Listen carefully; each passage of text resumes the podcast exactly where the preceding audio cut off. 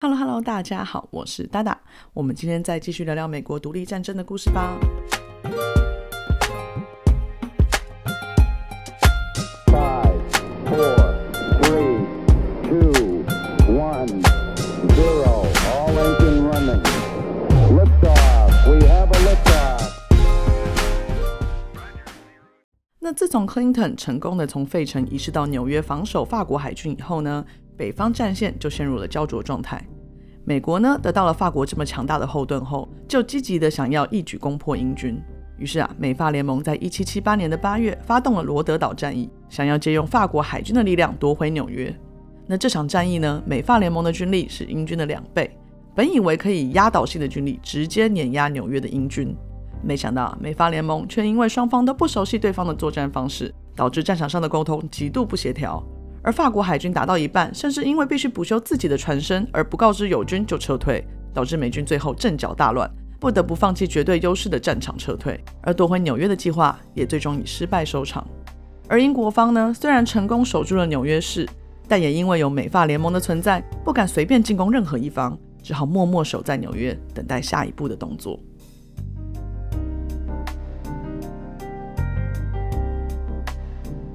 因为两方军力啊都在一个健康以及强壮的状态下，导致自罗德岛战役以后呢，北方战线开始陷入敌不动我不动的焦灼状态。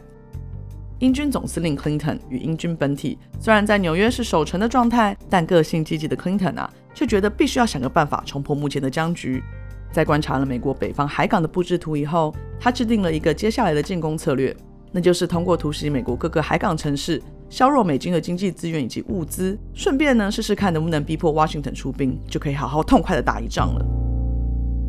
但是啊，Washington 在谋略上啊也不是省油的灯哦。他看到英军各种突袭美国不同的港口城市，马上就明白了敌方的用意，所以啊更决定按兵不动，让民兵部队去处理英军的突袭。看到 Washington 无动于衷，Clinton 呢决定利用这点转守为攻。在一七七九年的五月，Clinton 举兵八千名由英军、黑森部队还有保皇党民兵所组成的部队，攻占哈德逊河以北位于十点的拉法叶堡，并趁这个机会呢，掌控纽约以北的地区，看能不能再次引诱 Washington 出兵。那这是一场八千名士兵对上四十名民兵的战役。那 Clinton 呢，当然不费吹灰之力就拿下了十点嘛。而当 Washington 接到拉法叶堡失守的消息的时候，虽然非常愤怒啊。但却也知道，现在纽约以北的哈德逊河地带已经落入了 Clinton 的掌握。要是贸然出兵啊，一定会以败仗收场。于是啊，在接下来的一个月，Washington 专心研究十点附近的地图，以及派出更多的侦讯兵搜集资料，等待最佳的时机呢，抢回十点以及拉法叶堡。那在仔细研究过地形以后啊，Washington 叫了 Anthony Wayne 将军，请他亲自带上精良的部队，看能不能透过夜袭的方式夺回拉法叶堡。那在两人共同合作下，终于决定在七月十五号的傍晚，带着刺刀趁夜偷袭拉法叶堡。那这是一项非常艰难以及危险的任务哦，因为啊，这次是以极小的部队偷袭敌方，所以啊，部队被下令带了没有火药的枪，并且只能用刺刀攻击，以达到迅速且安静清除敌方的效果。而也因为这次的任务困难重重啊，Washington 特别赋予了 Wayne 将军在作战期间可以改变战略的权利，希望能让夺宝行动更加的顺利。在当天晚上十一点半，防守的英军睡得正熟。由 Wayne 将军领军的突袭小队啊，则带着轻巧的装备，悄悄潜入碉堡。在整个夺宝的过程中啊，Wayne 的小队啊，不但发挥了过人的勇气，还有战斗知识，成功的在安静的状态下前进，更以一个惊人的速度，杀得防守拉法叶堡的英军来不及拿枪以及大炮反击，被打得措手不及。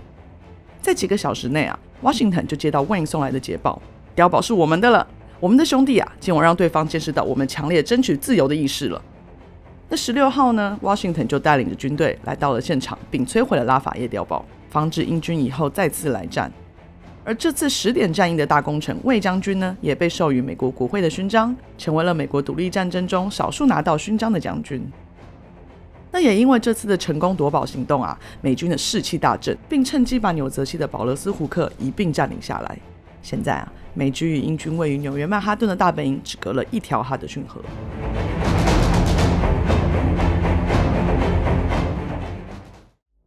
此时啊，美国国会信心大增，于是决定开始慢慢抢回之前被英军夺去的城市。而第一站呢，便是临海的缅因州。于是啊，美国国会下令，在麻州常驻的 Paul Revere 中校带领由四十四艘组成的海军舰队，从麻州前进缅因州的佩诺布斯特湾，利用军舰的优势呢，把缅因州从英军的手中给解救出来。可是啊，美军万万没有想到，英军攻下缅因州就是为了要准备以此为海军的另外一个据点。于是啊，一把缅因州到手，就开始布置坚固的防线，就是怕美军发动夺州的攻击。那在漫长的三个礼拜的海陆长征中呢，Revere 带领的海军呢，不但无法攻破那如钢铁般坚硬的防守线，己方的船只与战力却因为长时间的攻城而快速消耗着。眼看呐，英军从纽约派来庞大的援军就要到了，自己却迟迟无法把缅因州给抢回来。在死伤惨重的状态下，Revere 只好下令撤军，先回到马州从长计议。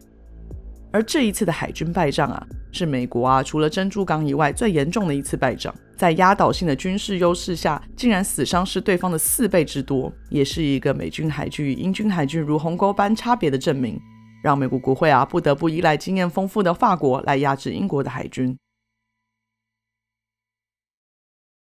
而这一次的败仗啊，也让美国国会决定缓缓步调，也许战争还得持续拉长呢。那另外一方面呢，原本就比较支持的英军印第安族群呢，也开始为美军带来困扰。这些原住民啊，使用易洛魁语言，并分布在纽约的中部与北部。他们老早啊就结盟为易洛魁联盟，或是和平与力量之联盟。这个由六大部族组成的联盟啊，在美国独立战争时，因为跟英国的关系良好，决定成为英国的盟友。而此时啊，虽然一开始美军并没有特别针对印第安部族展开攻击，却也因为许多美国拓荒者在进行开拓的时候，遭受到许多易洛魁联盟的攻击，导致啊纽约州内啊有多处的村落被摧毁。而在战争进入焦灼点的时候呢，美国国会再也因为受不了易洛魁联盟的各种骚扰还有突袭，于是啊，Washington 决定发动苏里文长征，对这些印第安部族进行反击。由 John Sullivan 将军带领的部队，在这三个多月的远征中，摧毁了许多易洛魁与英军同盟的军事领地还有政策，并烧毁了许多易洛魁的村子还有储粮仓，导致剩下的易洛魁族难民呢，在没有办法的状态下逃至加拿大。而此次的长征呢，对美国来说虽然是个胜利，但也是激起更多剩下的伊洛魁族人的反抗。在保皇党还有英军的支持下，在接下来的几年内，美军将会遭受到更多由伊洛魁族发起的突袭。就算在隔年二月，美国国会决定与伊洛魁族签和平条约，却也因为之前血腥的战役而无法达成共识。直到美国独立战争结束，纽约州的村民以及部队将会一直笼罩在印第安人随时会报复攻击的恐惧之下。那现在呢？双方都进入了所谓的低潮期嘛。在英国方，因为如果想要赶快打败美国的话，纽泽西势必必须先站下来。在十点战役输给 Washington 以后，Clinton 就一直想着该如何夺回纽泽西。那在一七八零年呢，Clinton 接连两次下令 n 保森将军带着六千名军队，还有黑森部队攻击 Washington 在纽泽西的据点，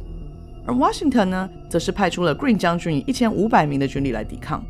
虽然啊，两边的实力悬殊。但因为纽泽西呢是爱国者民兵的大本营，所以当地的民兵积极帮忙抵抗。连要补充炮弹的填料没有的时候啊，民兵呢还紧急从附近的教堂搬了一堆圣歌谱来充当填料。而提供圣歌谱的牧师呢更激动的大喊：“用这些圣歌给他们点颜色瞧瞧！”就在这个团结一心的状态下，Green 在短时间内啊不但接连两次成功守住纽泽西的要地，还彻底粉碎了英军想要攻占纽泽西的野心。那这次的纽泽西战役的交战时间呢，其实非常的短暂，并且两方的伤亡都不是非常严重，但对美军来说却是一场大大的胜利。Washington 呢，把所有功劳都归功于纽泽西的民兵，而也是因为这次的胜利，Clinton 在北方的战线陷入了困境，必须重新思考如何布局才能突破僵局。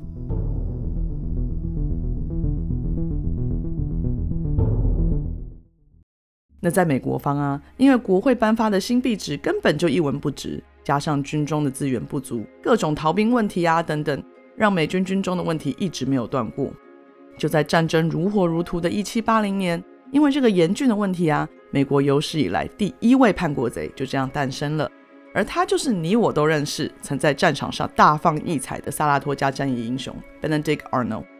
那 Arnold 呢，虽然在萨拉托加战役上成为了美国英雄。但也是因为那场战役啊，让他的脚严重受伤，而无法再次上战场。虽然一心啊希望在战场上大放异彩，但是在自己的身体状况不允许的关系，只好在1778年退回费城，任职当地文书相关的军事军官。那在接下来的大概两年内啊，失忆的 Arnold 就像变了一个人一样，不但酗酒啊，还多次滥用全职公器私用，为自己赚了不少肮脏钱呢。那在这段时间呐，他还再婚，并娶了一位保皇党家族的女儿，一家人呐靠着 Arnold 的官位，过上了非常富裕奢侈的生活。那也是因为这样啊，Arnold 一家没过多久就因为过度挥霍而开始负债。本来就因为自己拥有辉煌的战绩，但无法在美国军中顺利晋升官位，而看着其他更年轻的将军却个个升得比自己还要快，比自己还要高，导致啊，Arnold 对着美国国会有着强烈的不满。现在啊，又为了这个无法保证会活过明天的国家，牺牲了自己的腿，还有军旅生涯，种种事情累积起来啊，让 Arnold 对美国的爱与期盼转为强烈的恨意。刚好啊，现在钱也花完了，也许是该改变忠诚的时候了。一七七九到一七八零年呢，对 Arnold 来说啊是重要的一年。他保皇党的妻子啊，不但成功说服他投靠英军，更帮他牵线联络上了英军当时的特务总领 John Andre 少校。他们沟通的方式啊极为隐秘，不但使用了会消失的墨水，更创造了各种暗号，让阅读这些信件变得极为困难。而中间传信的人呢，则是 Arnold 的妻子 Peggy，还有他女性朋友圈与费城保皇党商人 Joseph Stansbury。在秘密沟通的这一年呢。Arnold 因为用不干净的手段为自己争取利益而上了军事法庭。在法庭上呢，因为 Arnold 在一七七六年从魁北克撤军的时候呢，军中账簿啊却少了一千英镑的记录。这个一千英镑的收据啊，或是证明纸张，却因为匆忙撤军行动而早就不翼而飞了。现在啊，美国国会判定 Arnold 必须要负责这笔钱，而这个判决啊，也成为了推倒 Arnold 最后一根稻草的契机。在愤怒之下，Arnold 辞去了官位。并开始走上了不可回头之路。他开始把美军的情报卖给英军。那在接下来的几个月呢？Arnold 开始跟英军交涉，要是投降到英军的话，自己该得到什么好处？此时啊，因为美法联盟的关系，北边战线的防守变得极为重要。英军总司令 Clinton 呢，看上了有美军势力防守的西点，并决定呢，它是在防守战略上极为重要的军事重地。因为拿到西点这个地方啊，就可以控制纽约以北阿伯尼至英军领地的这段哈德逊河。而也就是这么刚好，Arnold 从前从军的老朋友 Skyler 将军啊，看不过 Arnold 最近的遭遇，于是啊，决定伸出援手，主动请 Arnold 回到美军，并镇守这个极为重要的战略重地。此时对 Arnold 来说啊，可说是大好良机。他开始计划如何献上这块到手的鲜美肥肉，当做自己投靠英军的大礼。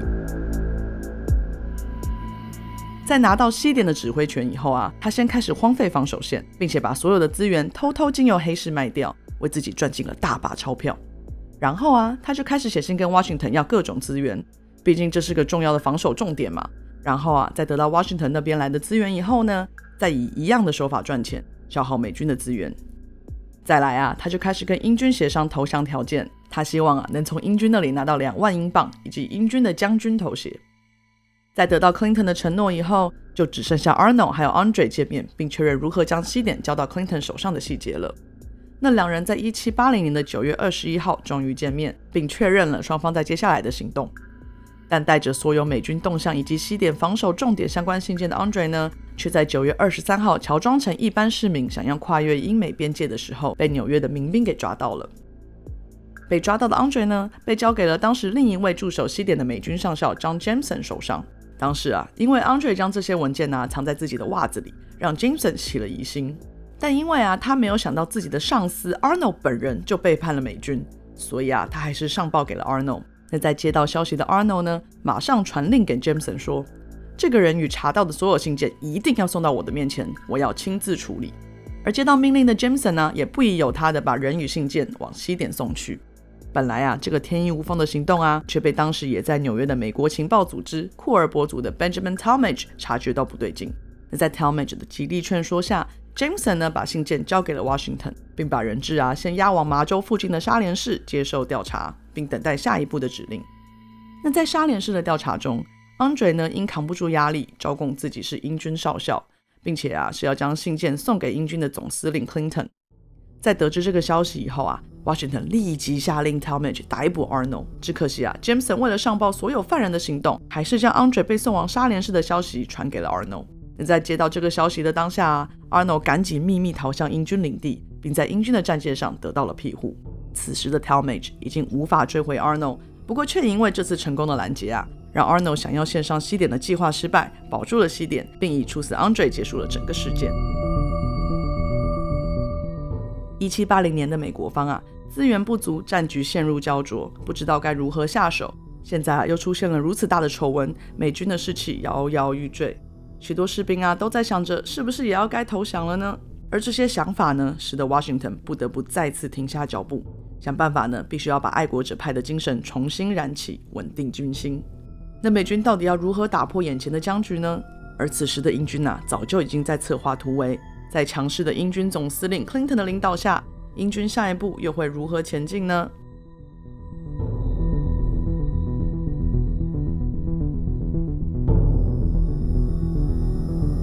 好啦，那今天的故事就到这里啦。喜欢听故事的朋友，我们下次见喽，拜拜。